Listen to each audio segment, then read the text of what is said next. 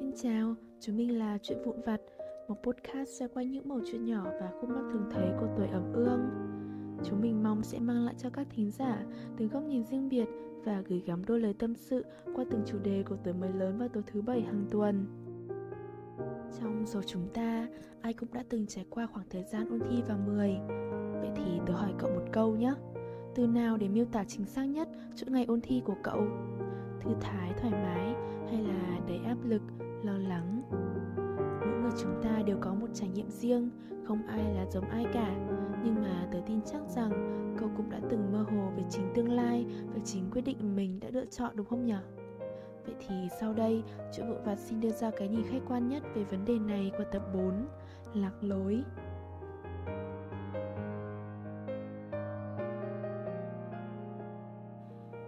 Quay trở lại quãng thời gian này năm trước, từ những cô cậu học trò vô lo vô nghĩ, cậu dần trở nên nghiêm túc hơn với việc học hành. Thay vì tụ tập, đi ăn uống với bạn bè, thời gian cậu dành cho những ca học ngày càng tăng lên – những bài kiểm tra trình độ cứ ồ ạt kéo đến khiến cậu choáng váng, không kịp trở tay. Cả 4 năm cấp 2 và những tháng cuối cấp ôn luyện vất vả chỉ để dành chọn cho kỳ thi chuyển cấp được so sánh là khó hơn cả kỳ thi đại học. Dần dần tính khí cậu cũng thay đổi, cậu trở nên cầu toàn, tiêu cực hơn bao giờ hết. Bạn bè, thầy cô, cha mẹ tạo ra vô vàn những áp lực lớn nhỏ, những định kiến, mong muốn khác nhau dành cho cậu. Đi học trực tiếp trên lớp đã khó, ôn thi qua màn hình nhỏ còn khó hơn gấp ngàn lần. Tất cả những khó khăn đó tích tụ thành một nỗi âu lo lớn, đè nặng lên đôi vai của cậu. Ngày nào cũng vậy, cậu thức dậy với tâm trạng mệt mỏi, vội vã ăn tạm cái bánh cho qua bữa rồi quay trở về bàn học. Việc dạy học từ 5 giờ sáng tinh mơ đến tận 2-3 giờ sáng hôm sau, dường như là điều gì đó quá đỗi quen thuộc đối với cậu.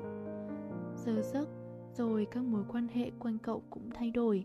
Bố mẹ không ngừng than vãn, phàn nàn về kết quả kiểm tra của cậu. Mọi người xung quanh bắt đầu so xét từng ly từng tí. Nào là, con phải thi trường này, trường kia. Học hành như thế mà cũng đòi thi chuyên à? Sao điểm thi của con thấp thế? Không biết là có đỗ nổi cấp 3 hay không đây? Nhưng lúc như vậy, cậu thực sự tuyệt vọng, buồn chán. Cậu còn chẳng buồn cãi lại. Chỉ biết im lặng mà chịu đựng từng cơn giày vò, những cảm xúc giữa bức bối căng thẳng trong lòng cậu. Vì cậu biết rằng sẽ chẳng có ai có thể hiểu được cảm giác của cậu lúc này. Có mệt lắm không? Một câu hỏi tưởng chừng vô cùng đơn giản nhưng mà lại khó nói đến lạ thường. Cậu bắt đầu nghĩ về tương lai của chính mình và chợt nhận ra rằng cậu chẳng biết làm gì tiếp theo cả. Liệu môi trường đó có quá sức đối với cậu? Liệu cậu có thích nghi được với môi trường học tập mới không? Nhỡ đâu cậu trượt cấp 3 thì làm sao? Vô vàn những suy nghĩ cứ luôn quẩn mãi trong đầu khiến cậu không thể thoát khỏi sự lo lắng đó. Cậu cứ ngỡ nếu đỗ cấp 3 mọi thứ sẽ dần trở nên tốt hơn. Cậu sẽ được tự do làm điều mình muốn. Nhưng mà không phải đâu. Hình như cậu đã trưởng thành hơn rồi. Cậu cũng biết lo cho tương lai của mình hơn. 3 năm cấp 3 là quãng thời gian quan trọng nhất, là tiền đề để cậu đưa ra quyết định cho cuộc đời của mình. Cậu tìm hiểu các ban ngành khác nhau, thử sức với các thể loại không phải sở trường của mình. Nhưng mà cậu chẳng biết mình phù hợp với ngành nghề, với công việc nào. Cậu không biết mình muốn và cần gì. Cậu nhìn các bạn bè đồng trang lứa, tìm được sở thích phù hợp với họ. Trong lòng cậu có chút bất an, vì họ đang đi trên con đường xây dựng cuộc sống của chính họ còn cậu vẫn loay hoay không biết bắt đầu từ đâu cậu bế tắc tiêu cực theo từng ngày dần dần mất ăn mất ngủ cảm thấy mất hứng thú với những thứ mà trước đây cậu từng yêu thích. Cậu cảm thấy rằng tất cả là lỗi của cậu. Mọi người xung quanh không ai cảm thông, khiến cho cậu nghĩ công sức nỗ lực phấn đấu của cậu đều đổ sông đổ biển. Một điểm không như ý thôi là đã đủ để khiến cậu hoang mang, lo sợ. Cậu thật sự không thể hiểu nổi chính bản thân của mình nữa.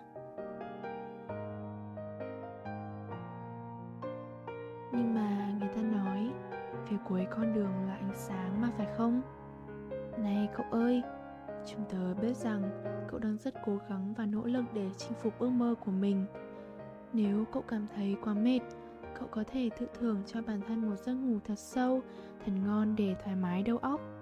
Có vậy khi tỉnh dậy, cơ thể cậu sẽ tràn trề năng lượng tích cực, tinh thần cũng phấn chấn, nhiệt huyết hơn rất nhiều. Thà để mồ hôi rơi trên trang sách, còn hơn nước mắt rơi trên đề thi, đúng không nào? Cậu hãy luôn nhớ rằng, kết quả cuối cùng sẽ tương xứng với mọi công sức mà cậu đã bỏ ra. Tớ biết khoảng thời gian này thực sự rất khó khăn và thử thách, nhưng mà cậu thử nghĩ xem, cái cảm giác vượt qua và chiến thắng nó sẽ tuyệt vời hơn rất là nhiều đấy. Khi đỗ được vào ngôi trường cậu hằng mong ước, hãy dành nhiều thời gian cho bản thân hơn nhé. Một chuyến đi ăn uống với bạn bè sau khi thi thì sao nhở? Còn nếu cậu cảm thấy lạc lối, phân vân không biết nên làm gì, hãy thử nhìn nhận vấn đề theo hướng tích cực hơn. Cậu sẽ có thời gian để kiểm điểm lại bản thân đã làm tốt ở phần nào hay là chưa ổn ở đâu để có thể tự khắc phục. Lắng nghe những lời khuyên từ người cậu tin tưởng cũng là một cách để giúp cậu đưa ra những quyết định đúng đắn nhất đấy. Nhưng mà trên hết, cậu hãy luôn tin tưởng vào chính mình nhé. Và dẫu cậu từng có những suy nghĩ tiêu cực như thế nào về bản thân thì cũng đừng quên nói lời cảm ơn đến chính cậu. Đúng rồi đấy, là cậu, không phải ai khác đâu. Tớ muốn nói rằng cậu đã làm rất tốt và tớ tin cậu còn có thể làm được nhiều hơn thế trong tương lai. Đừng bỏ cuộc nhé, tớ biết cậu có thể làm được mà. Cảm ơn cậu đã lắng nghe chuyện vụn vặt vào buổi tối ngày hôm nay. Chúng tớ mong cậu sẽ có một cuối tuần vui vẻ bên gia đình và đừng quên chăm sóc bản thân nhiều hơn nhé. Hẹn gặp lại cậu vào tối thứ bảy tuần sau.